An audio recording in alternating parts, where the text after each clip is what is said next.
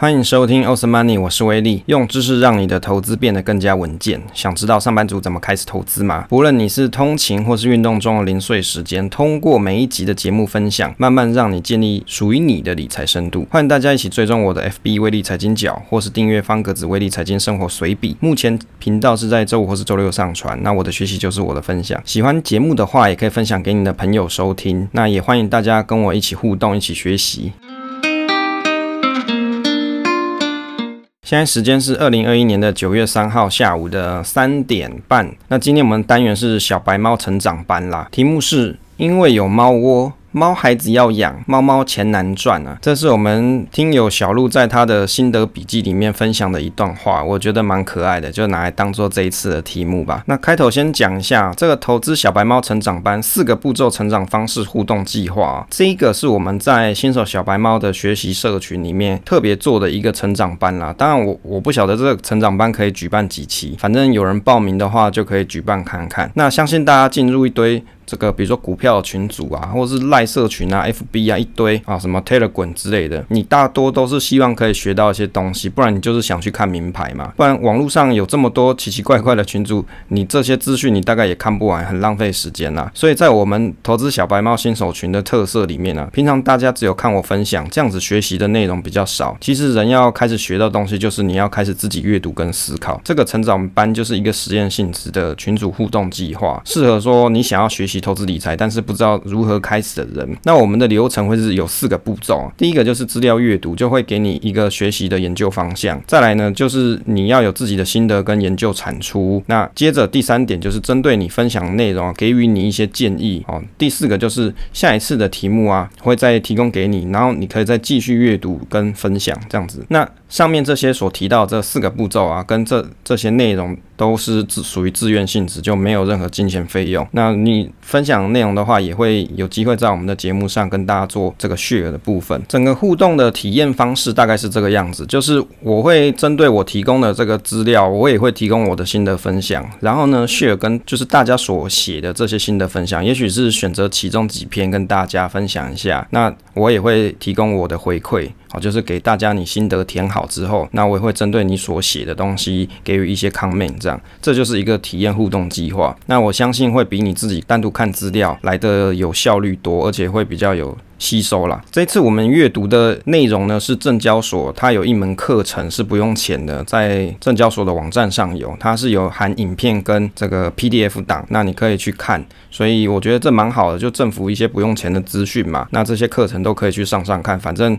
加减听也不用钱嘛，对不对？就是增加自己的知识广度。它这一篇呢是在讲了解投资工具的特性跟交易概念，里面有四个点啊，主要啦，就是它会介绍一些常见的投资工具啊，比如说股票、ETF 这些。第二个就是这些工具的运用，还有第三个是投资风险的认识，第四个是资产配置的观念介绍。接着呢，我就针对这一篇这个影片啊，应该说这一则影片跟它的 PDF 的投影片啊。我有看完之后，然后也写一下我自己的记录跟心得哦。这个主讲人的话，他是富兰克林投顾的梁佩玲资深协理哦，他整理了很丰富的内容啊，就是要告诉大家说怎么去了解投资工具的特性跟交易概念。那我也看完之后整理了一下，但因为这个是别人的智慧财产权啊，我不会照着他的东西去分享，我只是看分享我所看到的东西而已，就是我的心得啦。他一开始有讲到说，比如说常见的工具比较啊，像是定存啊、公债啊、ETF。基金、股票还有期货这些，其中他就有提到说，像你如果买个股的话，就是容易会有这间公司假设倒闭的情形。那买个股的风险的问题就是在这里。在这个期货呢，他认为这个风险是比较高一些。那他也有讲解了一下这个期货的原理。那如果各位不太清楚期货的原理的话，在我们 ETF 小白猫一到十集里面的内容就有去介绍过这个期货 ETF，有概括的去跟大家介绍什么是期货。第三个，他有讲到这个选择权有时间价值，可能会变归零。到这些，所以其实你用删去法去删一删，如果你又不买这个个股的话，那你大概就又不要去买这个期货跟选择权，你大概就只剩下比如说公债啊、ETF 啊、基金啊。那如果在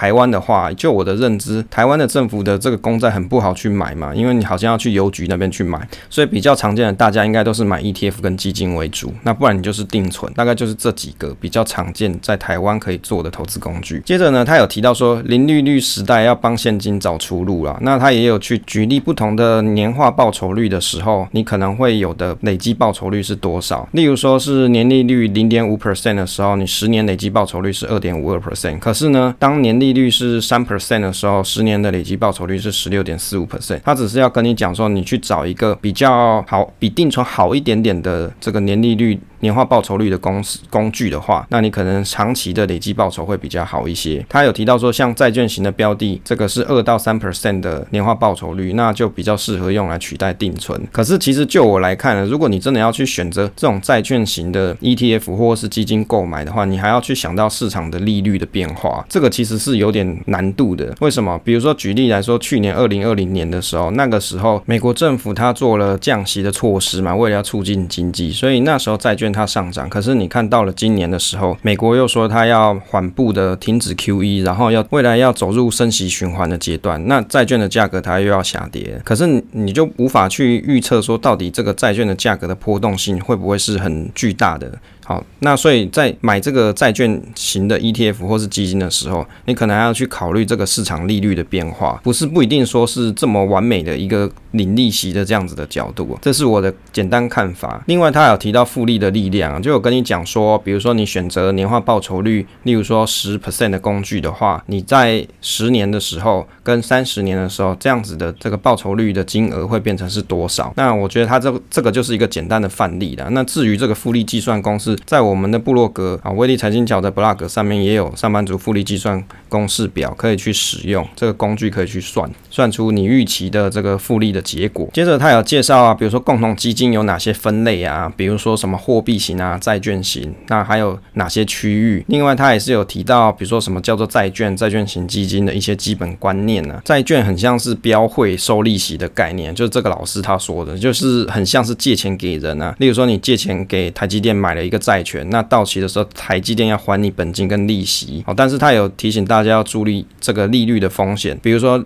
市场利率上升的时候，债券它会下跌的这个情况。那我的心得是啊，其实你就是要去熟悉这个投资的工具，这个才是你投资信心的来源呐。那这里他有提到说，债券型的基金呢，正确的投资观念呢，他有提到说，比如说市场利率、供需面还有利差这些要注意的风险呢。不过我觉得他讲了很多，有一点我是比较有留意到，就是他讲说你在买债券的时候要观察市场利率。那如果有一些债券它提供的利率很明显的高于市场利率很多的话，例如说一个十八 percent 债债券利率，那你就要去怀疑说它是不是从本金里面配，或是它是属于一种高风险的债券呢？这一点我倒觉得举例也不错，就是你如果去做这个投资的时候，你就要去想说，诶，为什么它会提供一个比市场基准利率来的还要很高的一个这个债券工具啊，这样是一个比较奇怪的情况。另外，他有提到像是投资风险种类跟平衡方式啊，其中也有介绍到这个投资风险的衡量方式，就是去计算标准差，就是算出这个波动的风险，还有去观察这个贝塔值，就是相较于大盘的波动率。那这两点我是觉得在学术上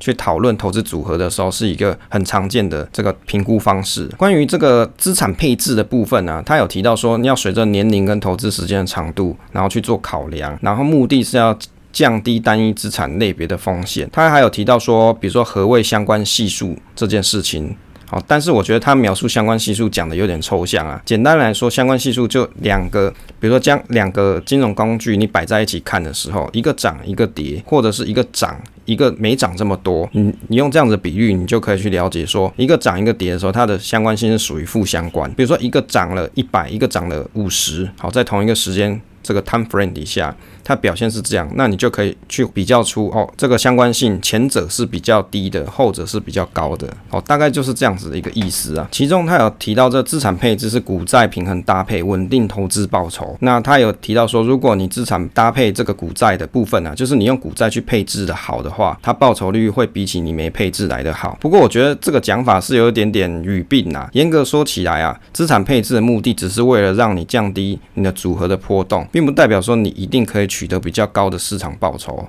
这个并不是完全等号的事情。所以啊，他有给了一个表，去告诉你，例如说你买了一百 percent 的股票，那假设你的配置今天是一百 percent 的股票，在五年的循环报酬率里面，最佳是两百九，最差是负十二。但是如果假设你今天你有去配置债券，例如说六十 percent 的股票，四十 percent 的债券的时候，你的五年里面最佳表现会变成一百九，那最差是五点一四。所以其实从这个里表现里面来看起来，它只是把这个波动性降低了。那也就是说，因为透过资产配置的关系，即使在市场的比较差他的情况底下的时候，因为你的波动没有来的。完全一百 percent 的这种来的高，你就比较有机会可以去保持你的投资组合。好，我我自己认为他这一段应该要这样子讲解会比较合适一些。最后面他还有提到一些国民理财调查的一些揭秘啊，比如说大家不投资的原因是什么？啊，比较常见是资金不足嘛。那没有投资经验，面对震荡反而会比较保守。那我有笔记到的重点就是说，如果通常比较有投资经验的人，通常在遇到市场大跌的时候，还是比较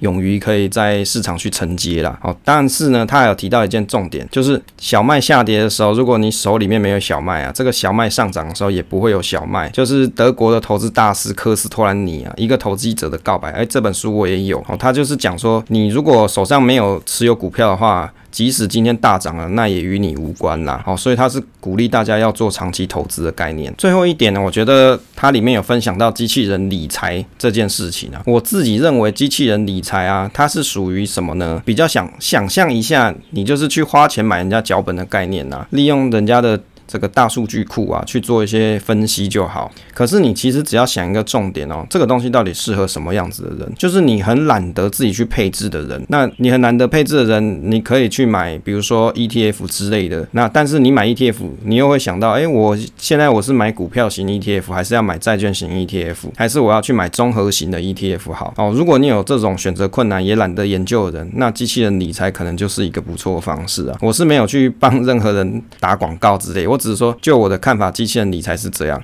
可是你只要想一个重点就好。如果机器人理财这么好，这么棒，那为什么这世界上还是有很多人是在自己做投资这个选择标的的这件动作呢？哦，这个是不是很奇怪啊？如果机器人理财它可以去打败所有的投资人的话，那为什么还有人要愿意自己去投资？所以其实机器人理财，就我的看法，它只是降低投资者他投入的门槛的这个复杂度。好，就是。帮你去解决一些选择障碍啦，大概是这个样子，就是它里面有一些脚本可以给你去选。那当然，未来会不会有更好的机器人理财，我就不知道了。那大家可以再关注看看。接着就分享一下大家所做的笔记跟留言啦。当然可能不会完整的全部念，但是我会讲一下我的评语啊。第一个朋友是兰姐，她有讲说这个规划方向啊，她目前是用存股零股息啊，也会去做产业分类这些，然后也会去做阅读各类理财书籍这些。我自己是觉得分开配置不同的产业不错。那如果你有机会在低点设定，比如说买进的点啊，你可以先把这些价格先想好，那这样执行会比较明确。好，这是他看完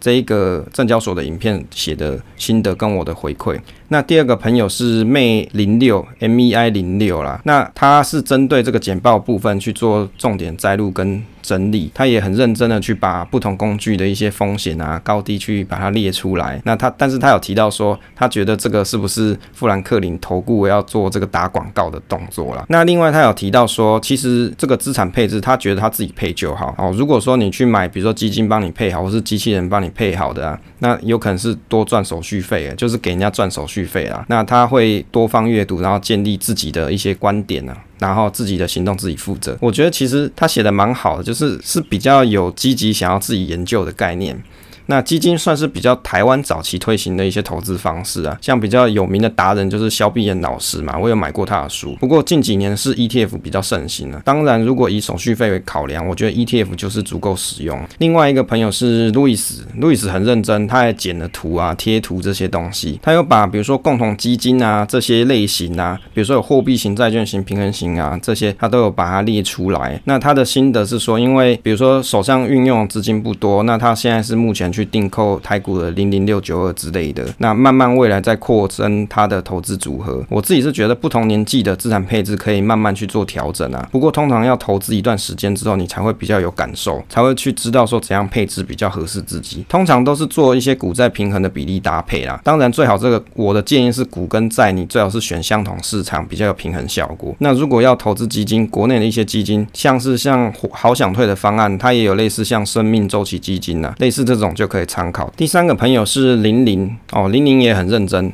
他把这个投资风险啊，到底代表的是什么，以及风险的种类，例如说他有提到系统性风险跟非系统性风险，到底是讲什么意思啊？还有要怎么去分散风险？那他的了解就是，比如说投资市场其实就是风险跟几率性去组合起来。他很想赚钱，但是没有办法拥抱风险，因为怕赔钱，所以他说啦，就是觉得很怕赔钱，说不太敢去投资。好，那我的想法是说，风险接受的等级更高啊。你如果很害怕投资人，其实你可以用换一种。种做法，比如说，你可以先用小的资金去投入，去感受市场的波动。例如说，去感想要感受台股大盘的话，除了现有的投资。的组合内容的话，你还可以去规划，比如说每个月一千块到三千块去放到零零五零这种 ETF，那你可以观察个一一到两年的变化，去观察系统性的风险，在这个时间区间内，它可能一应该也会有，比如说像最近这个十 percent 的台股大跌嘛，例例如说类似像这一种的这个系统性风险，是不是可以接受？另外一种方式就是你可以去透过回测去回顾过去大跌的价格，这也是一个模拟的方式，是比较让你很快速的去了解这一档你要投入的。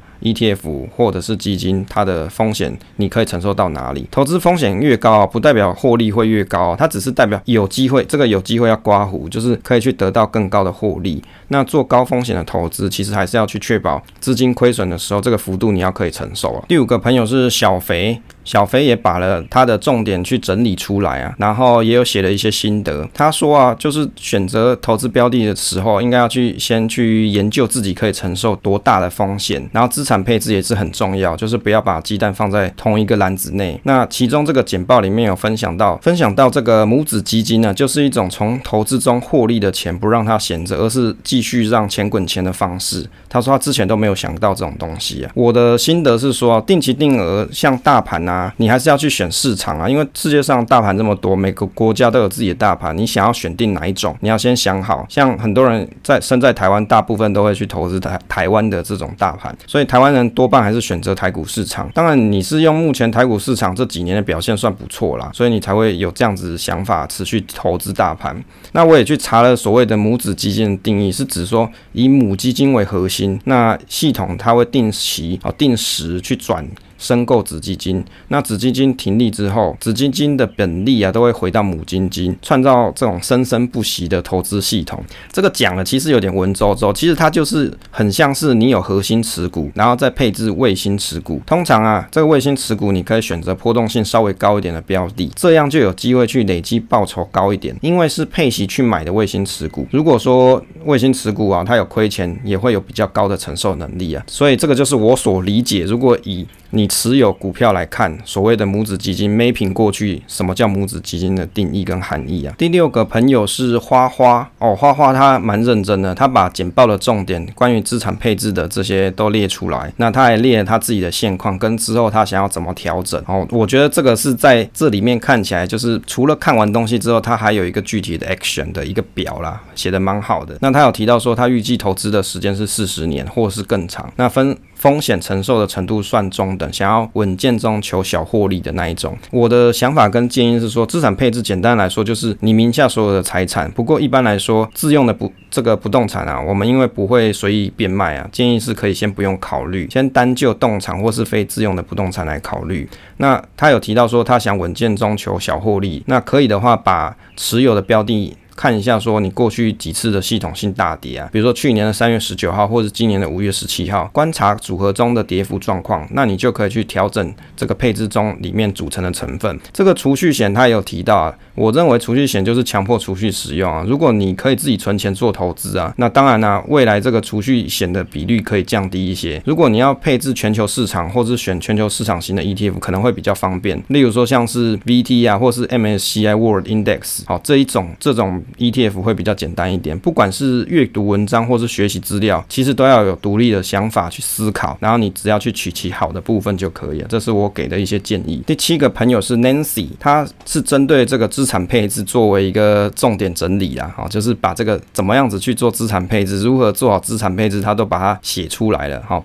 蛮蛮认真的。那他有一些。总结，就是比如说持有越多低关联性的股票，越能提高风险报酬率。换句话说，就是降低亏损的几率啊。我的建议跟想法是，资产配置啊，其实它不是用来降低市场的波动，是降低投资人你自己的投资组合波动。那持有越多低关联性的股票跟标的，不一定是提高报酬率啦。我自己是觉得不是提高报酬率，那但是不要把话说死，我认为是不一定提高报酬率，因为是互补的关系啊，可以让投资组合比较稳健，波动性小一点，就是降低单一产业或是个股的风险。投资组合中，如果你全部都配置相同的类型，风险当然是比较高一点啊。如果你是配置个股，你可以分产业配置啊。如果是配置 ETF，如果资金还有余的话，除了一台湾的 ETF，也可以配置海外型的 ETF，这样子你就有机会去增加资产的多元性了。台股跌的时候，也许美股比较好；那美金跌的时候，也许台币是升值的。那你整体的投资组合配置会更加稳健。第八个朋友是 Cindy，他提到说，他因为常年居住在国外啦，所以他会有一个问题，就是要怎么去整合国外跟台湾的一些资产的问题。那他所以他的心得笔记里面也是主要是针对资产配置里面去做这个笔记重点。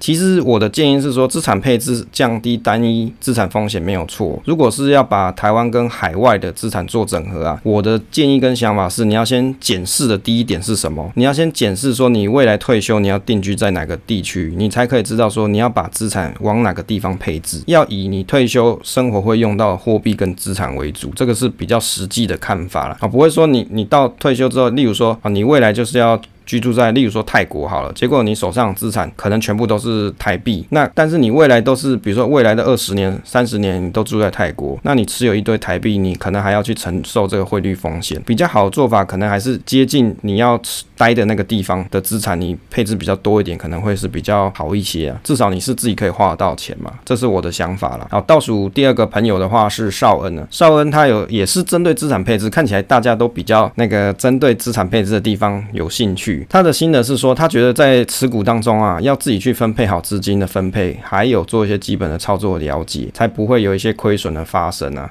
然后资产的分配啊，如果你用到一些一部分的这个生活的资金啊，那如果说这个些生活的资金，就你本来是要拿来生活用的这个资金，你拿去投资股票的话，有可能呢，到时候在投资上也会让你比较感到痛苦了。哦，因为比如说套牢啦，会亏钱啊之类的。我的心得是说，本来你投资就是要用闲钱啊，不要用生活必要用的资金去操作，因为你如果用生活中你要用到资金去操作，或短期你要用到资金去操作，那恐惧也会变大哦，就是你的部位放大，你的恐惧也很容易放大。所以不管什么时候都不要去 all in 比较。当然，有些人会讲一个论点呢，他说资金小人才要 all in 翻身啊，但是我认为。大多数的人，你没有这种选股能力，反而你很容易失去掉宝贵的本金，因为本金就代表是什么？在投资里面，哦，时间就是金钱，金钱就是时间嘛。你失去了本金，就代表你过去所努力累积的这些财富的这个时间，你已经是白白的花掉了。哦，当然，如果你技术很厉害，比如说你是做全职的，那你把这个技术选股的能力培养得非常好，那你当然会有比较高的胜率啊，这是没有错的。最后一个朋友就是我们的小鹿啦，增加收入，他在他的笔记里面啊做得很丰富。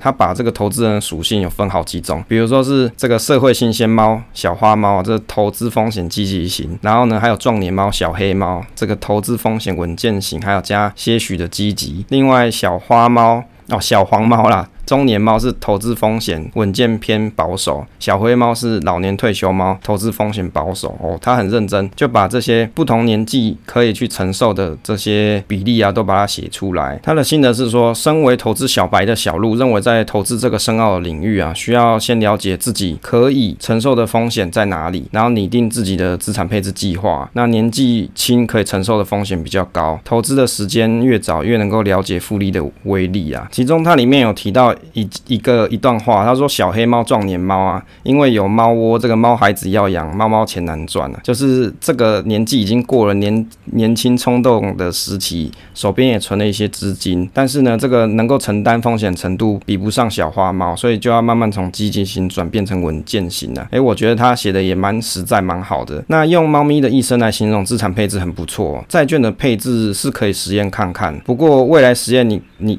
做实验就是这样，你可以慢慢修正你你想要的结果。以台湾的股票跟美股的搭配来说啊，我自己是觉得这个平衡的效果啊不一定是很好啦。通常是用美股的股票加美股的债券，这样子平衡效果会比较好。那持续努力就会慢慢看到成果了。以上呢就是我们投资小白猫成长班第一期啊所阅读的内容，以及大家的心得分享，还有我给予的回馈。那我相信收听的听众，如果你听完之后，也许也会有一些收获啦。这一次的节目就到这里，分享总是单纯的快乐。我们期待下一次再见。